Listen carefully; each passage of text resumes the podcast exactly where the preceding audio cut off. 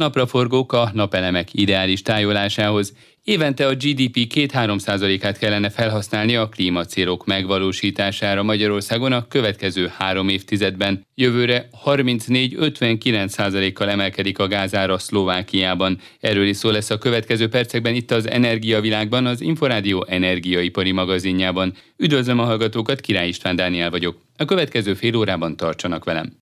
Energiavilág. Az energiavilága a világ energiája. Az ELTE kutatói a napraforgók mozgását megfigyelve határozták meg, hogyan érdemes idehaza tájolni a napelemeket, hogy a lehető legtöbb villamos energiát termeljék. A vizsgálatban csillagászati, meteorológiai és növényfiziológiai adatok felhasználásával határozták meg az érett napraforgó fej virágzata és hátoldala által elnyelt fényenergiát a virágképzés kezdete és a magok teljes érése között. Az adatok segítségével pedig kiszámolták a napelemek optimális tájolását, mondta el az Inforádiónak nyilatkozva Horváth Gábor az ELTE docense. Az ötlet az egy régi és a napraforgóktól ered. Még középiskolás koromban ugye az alföldi kiskolás környéki napraforgó táblák között bicikliztem, és akkor ott tűnt föl a sokak által ismert jelenség, hogy a napot már nem követő úgynevezett érett napraforgók virágzata már nagyjából keletre néz. Tehát az egész tábla, mint hogyha katonaság azt mondja, hogy jobbra át, ez meg a keletre át, és mindegyik keletre néz.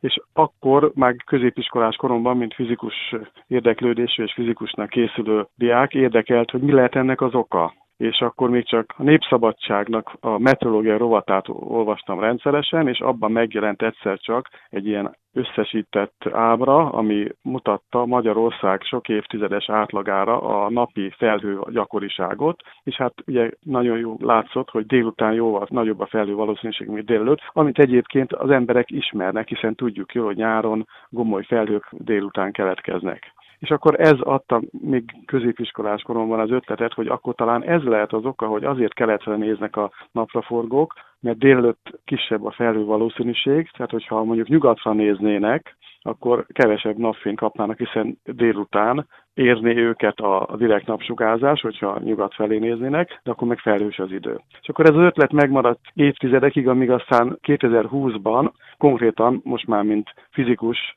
egyetemi tanárként diákjaimmal együtt elkezdtük ezt tudományosan vizsgálni, kiszámítottuk, hogy a felkelő nap delel, aztán lenyugszik, és ezt a tenyész időszakban összesen mennyi napenergiát nyel el egy napra forgó virágzat, attól függően, hogy merre néz, tehát milyen azimut irányban, tehát keletre, északra, nyugatra vagy délre, meteorológiai sugárzási adatokat, meg csillagászati adatokat vettünk figyelembe, számítógépes programba, kimértük a terepen a napraforgó virágzatának a spektrumát, ami azért fontos, hogy a belső napfénynek csak egy részét nyeli el, és még kimértük azt is, hogy a napraforgó feje, ahogy nő, ugye egyre jobban a súlya miatt lefelé hajlik, tehát a dőlés szöge a napraforgó virágzatnak is fokozatosan, folyamatosan változik, amíg aztán beáll egy ilyen föld felé bólintott állapotba. Tehát minden növényfiziológiai sugárzás, elméleti csillagászati adatot bepakoltunk a programba, és kiszámoltuk, hogy a tenyész időben, tehát a napraforgó, amikor elkezd virágozni, amikor már beáll mondjuk keletre, akkor egészen az érésig, amíg le nem születelik, mennyi napenergiát nyel el, de ami egy paramétert változtattunk, hogy milyen irányba néz ez az azimut szög. Tehát mondjuk északhoz képest mekkora físzögben néz, és akkor kijött egy érdekes jelenség Magyarország esetén, hogy a maximális fényenergiát azt pont akkor nyeli el, amikor pont exaktul a földrajzi kelet felé néz a napraforgó. Ha nyugatra nézne, akkor valamivel olyan 10-20%-nál vagy 30%-nál kevesebb fény nyelne el, pont a délutáni nagyobb felhő valószínűség miatt. És érdekes módon pont, amikor délre nézne, mint a napelemek, akkor nyelne el minimális fényt. Ennek az az oka, hogy bólint a napraforgó. Tehát délben hiába van nagyon nagy intenzitás, azért mert nem a nap felé néz, meg nem fölfelé, hanem lefelé néz a föld felé, ezért surlódóan éri a déli napfény, vagy akár nem is éri, már árnyékban van, és nem kap fényt. Tehát ez a napraforgó esete. Tehát ezzel megoldottuk a napraforgónak a rejtét, hogy keletre érdemes nézni. És akkor a napelem tájulásán ez hogy változtathat? Hiszen ugye Igen. itt az a legfontosabb, hogy a lehető legtöbb legtöbb napenergiát kapja az az adott felület. Más kérdés az, hogy a déli nap az igencsak felforrósítja a napelemeket, amely pedig éppen a termelést rontja, mert hogy minél melegebb a napelem, annál rosszabb a teljesítménye. Szóval hogy lehet ezt a napraforgó példát a napelemekre alkalmazni? Igen. A napraforgók és a napelemek között az a egyik lényeges különbség, hogy míg a napraforgók bólintanak, tehát folyamatosan csökken a vízszinteshez mért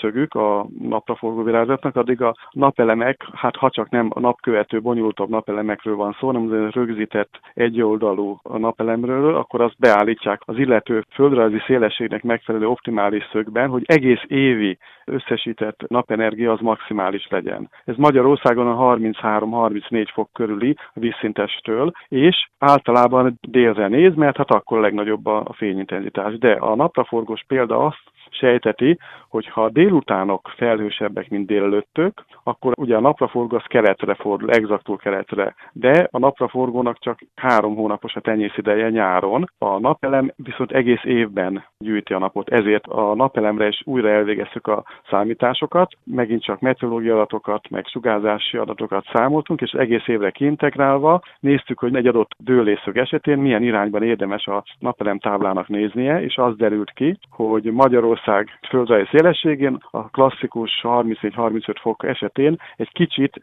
fél fokkal vagy egy fokkal keletre célszerű elfordítani a napelemtáblákat azért, mert délutánok felhősebbek, de hogyha a napelemtáblák függőlegeshez közelednek, extrém esetben pont függőlegesek, akkor már 40-42 fokkal fordul el a hagyományos délitől kelet felé az az irány, amikor a egész évben legtöbb energiát nyelnek el. És ez nem csak Magyarországra igaz, hanem megvizsgáltuk Közép-Magyarországot, Közép-Olaszországot, aztán három amerikai régiót, Bunkanti, Tennessee, Georgia, ez észak-kelet-Amerika. Egyébként azért ezeket a részeket vizsgáltuk, mert a napraforgók innen származnak már, mint észak-kelet-Amerikából, ott háziasították őket annak idején még a népek, és onnan terjedt el Európába. És ezeken a területeken mindenütt a délutánok többé-kevésbé felősebbek a dél előttökhöz képest, és mint mondtam, minél függőlegesebbek a napelemek, annál inkább kelet felé fordul el egy kivétel volt a vizsgált esetekben, ez Svédország, Dél-Svédország, ahol viszont annak ellenére, hogy nyáron a délelőttök felhősebbek, mint a délelőttök, egész évre átlagolva egyformán felhős, és ott az optimális iránya a napelem tábláknak az pont dél. Tehát Dél-Svédországban a klasszikus, hagyományos déli irány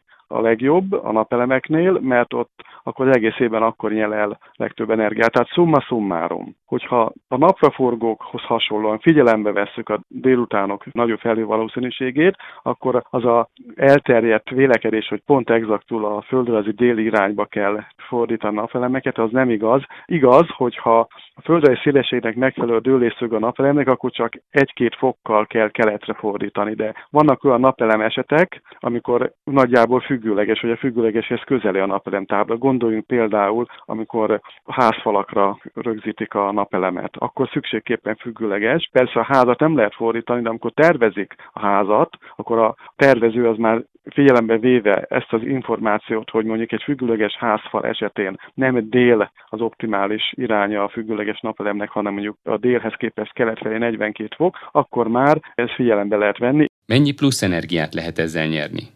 kiszámoltuk, hogy maximum olyan 5%-os az energia nyereség, hogyha 42 fokra fordítjuk a függőleges napelemet a déltől, akkor 5%-kal több energiát nyer el egész évben, mint hogyha a délre fordítanánk. Ez a maximum, ennél kisebb az energia nyereség, de vannak tehát olyan esetek, hogy 1-2 százalékkal meg lehet növelni egy napelem táblának az egész éves energia nyereségét, hogyha nem exaktul délre tájolják, hanem egy kicsit keletre. Ez a felhőzöttségtől függ, meg a dőlészöktől. Horváth Gábort az ELTE docensét hallották. Energiavilág. Az energiavilága a világ energiája. Tavaly jelentősen nőtt a megújuló energiahordozók villamos energia termelése, derül ki a Magyar Energetikai és Közműszabályozási Hivatal energiastatisztikai jelentéséből. A részletekről Serre Zsoltot, a hivatal szóvivőjét Sipos Ildikó kérdezte. Ha a tavalyi évet nézzük, akkor az előző évhez képest az import függőségünk 54,3%-ra csökkent, ami egy jó irány. Ha megnézzük ezt, hogy közben a tavalyi belföldi primer energia felhasználás 4,9%-kal volt magasabb, akkor ez egy jó adatnak tekinthető. Viszont árnyalja a képet, hogy maga a bruttó energia termelés, a felhasználás emelkedése közben csökkent, viszont jó hír, amely az előbbi hírt ellensúlyozza, az pedig az, hogy a megújulóknak a megtermelt energia mennyisége is illetve az ebből előállított villamos energia mennyisége is növekedett.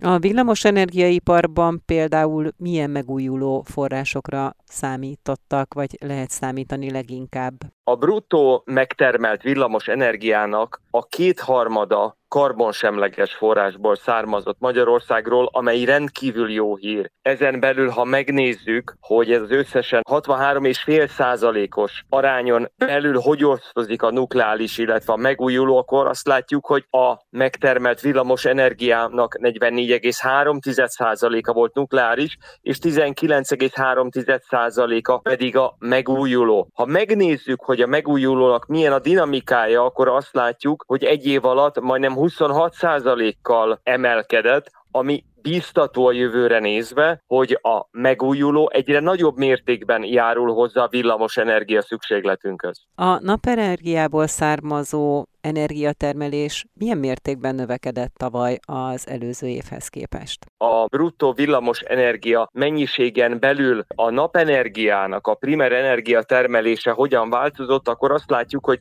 majdnem 53 kal emelkedett az előző évihez képest. Ez mutatja azt, hogy az az irány, amiben a magyar megújuló energia fejlesztés halad az elmúlt években, az most már egyre látványosabb megtermelt energiát is jelent, és egyre komolyabban járul hozzá az ország energiafüggetlenségéhez. A szénszén termékek, illetve a földgáz import függősége is csökkent. Milyen mértékben? Mennyivel? Így van, hogyha megnézzük azt, hogy az import függőségünk csökkenése az milyen okokra vezethető vissza, akkor ez egyrészt a belföldi készlet felhalmozásnak a felhasználása volt, másrészt viszont bizony csökkenő számokat mutatott az előző évihez képest. A kőolaj importja másfél százalékkal csökkent, és a földgáz import is 5,7 százalékkal csökkent az egy évvel korábbihoz képest. A szén és szén termékek importfüggősége pedig 5,6 százalékkal csökkent az előző évi adatokhoz képest. Serre Zsoltot a Magyar Energetikai és Közműszabályozási Hivatal szóvivőjét hallották. Energiavilág. Az energiavilága a világ energiája. A következő három évtizedben évente a GDP 2-3 százalékát kellene felhasználni a klímacélok megvalósítására Magyarországon, mondta az Inforádiónak a Budapesti Műszaki és Gazdaságtudományi Egyetem Zéró Karbon központjának vezetője. Sipos Ildikó az egy éve létrehozott központ működéséről is kérdezte Kaderják Pétert. A fő feladatunk az, hogy Magyarország 2050-es átállását egy klíma semleges gazdaságra tudományközi együttműködés szervezésével és végrehajtásával támogassuk, tehát mérnök kollégák, közgazdászok, jogászok és természetesen a vállalati partnerek bevonásával próbáljunk olyan működőképes megoldásokat összerakni, amely segíthet abban, hogy ez a három évtizedes dekarbonizációs folyamat Magyarországon sikeresen megvalósuljon, és a klímavédelem mellett a másik célunk az az, hogy ez az átállás ez úgy valósuljon meg, hogy ebből a magyar vállalkozások, illetve a magyar kutatók a legnagyobb lehetőséget hasíthassák ki, hiszen a zöld átállás úgy látjuk az egy gigantikus, lényegében egy beruházási program. A következő három évtizedben a magyar GDP 2-3 százalékát kell majd abba következetesen beruházni, hogy ez az átállás megvalósuljon, tehát az lenne jó, hogyha ebben a programban a magyar tudás, a magyar vállalkozások ugye minél nagyobb mértékben tudnának részt venni, ezeket próbáljuk támogatni a szerény eszközökkel. Hogy látja, hol tart a zöld átállás Magyarországon, és melyek a legfontosabb kihívások? Például említette a kerekasztal beszélgetésen azt, hogy bár használnak már zöld energiát, de nyilván, hogyha nagyobb mennyiségben akarnak zöld energiát, napenergiát használni például, akkor a tároló kapacitásokat is meg kell oldani, tehát vannak nyitott kérdése. Így van, összességében a zöld átállásnak a kulcs kérdése, én ma úgy látom az, hogy a ma használt foszilis energiahordozókat, a szenet, a lignitet, az olajat, a földgázt, milyen gyorsan és milyen hatékonyan tudjuk a klímavédelem szempontjából barátságos megoldásokkal kiváltani, ilyen az atomenergia és ilyenek a zöld energetikai megoldások, és természetesen az energia takarékosság. Én azt látom, hogy vannak területek, ahol gyorsan haladunk előre, tehát például Magyarországnál maradva ugye kulcs terület a villamos energiatermelésünk zöldítése, karbonmentesítése, és itt a elmúlt években értünk el eredményeket, nagyon jelentős napenergetikai beruházási boom van Magyarországon, nulláról lényegében több mint 3000 megawattra nőtt néhány év alatt a beépített napenergia kapacitás az országban, de ahogyan ön is említette, ahhoz, hogy ilyen lendülettel tudjunk tovább menni, bizonyos kérdéseket meg kell oldani, és ezek közül a leg égetőbb az a villamosenergia szektor rugalmassági képességének a növelése, tehát hogy a időjárástól függő termelők kiegyenlítését megoldjuk úgy, hogy biztonságos maradjon az energiállátás. Ebben az energiatárolás, de más megoldások is kulcs szerepet játszhatnak. Egy másik fontos terület az a közlekedésünknek a zöldítése. Magyarországon is egyre népszerűbbek a belső égésű motorokat részben felváltó, részben elektromos meghajtást alkalmazó gépjárművek, vagy hibrid, vagy teljesen akkumulátoros formában elindult az úgynevezett zöld busz program, ami a városi közösségi közlekedésnek a helyben zéró kibocsátású közlekedésre történő átállását célozza, de hát ezek a programok is csak negyedúton vagy félúton vannak. Én azt gondolom, nagyon sok teendő van ezeken a területeken. Kaderják Pétert a BME Zéró Karbon központjának vezetőjét hallották. Energiavilág. Az Inforádió energiaipari magazinja az olaj, a gáz és a villamos energiaipar aktualitásaival. Oroszország június 17-ére virradóra a felére csökkentette a Szlovákiának szállított gáz mennyiségét, tájékoztatott a szlovák gázművek. A cég vezérigazgatója szerint fennáll a veszélye, hogy az oroszok teljesen elzárják a gázcsapot, de a jelenlegi helyzet még nem sodorja veszélybe a vállalat működését. A szlovák gazdasági miniszter egy nappal korábban egy másik kellemetlen hírt is bejelentett. Jövőre 34-59 százalékkal emelkedik a gázára Szlovákiában. Kis Balázs tudósít Pozsonyból. A szlovák gázművekhez az új szerződéseknek köszönhetően Csehországon és Németországon keresztül is érkezik gáz az északi tenger felől, emellett csepp folyósított gáz is jön a gázműbe, ezért a vállalat működése még nincs veszélyben, de az tény, hogy az Oroszországból érkező földgázszállítások felére csökkentek. A gáz mennyiségének csökkentése pedig már napokkal korábban is érzékelhető volt. Krátením dodavok prišlo v útorok prvýkrát. Bolo to krátené na úrovni zhruba 10%. Csütörtökön 34%-os volt a kiesés, szerdán 15%-kal kevesebb földgáz érkezett a szlovák gázművekhez, mint korábban, kedden pedig 10%-kal. Tájékoztatott Richard Prokipcsák, a szlovák gázművek vezérigazgatója, hozzátéve, hogy valóban fennáll annak a kockázata, hogy Oroszország teljesen leállítja a gázszállítást támadást. Musím povedať úprimne, že my reálne pracujeme s tým najväčším rizikom, že sa to zastaví úplne. Szlovákia gáztározóiban jelenleg az ország éves fogyasztásának közel egyharmadát kitevő gázmennyiséget tárolnak. A vezérigazgató bízik benne, hogy az orosz gázmennyiség visszaesése sem a háztartásokat, sem az ipart nem érinti majd hátrányosan. A gázművek ezért folytatja a tartalékok feltöltését, július 10-ére pedig el akarják érni azt a szintet, hogy Szlovákia átvészelhesse a következő fűtési szezont. A lakosság kedélyét tovább borzolja a szlovák gazdasági miniszter bejelentése. Richard Sulik a parlamentben közölte, hogy a jövő év elejétől 34-59 százalékkal többet fognak fizetni a gázért a szlovákiai háztartások a szlovák gázműveknek. Azok az ügyfelek fognak kevesebbet fizetni, akik augusztustól az év végéig négy éves szerződést kötnek a gázművel, a magasabb összegű emelés pedig azokra a háztartásokra vonatkozik, amelyek egyéves szerződést kötnek. Ha egy fogyasztó négy évre szóló szerződést köt, akkor a lakossági gázára 20%-kal plusz az infláció összegével, azaz 12%-kal emelkedik, mondta Richard Szulik. A második lehetőség az egy évre szóló szerződés, ha az ügyfél arra számít, hogy a gázára idővel jelentősen csökken, és nem akar négy éves szerződést kötni.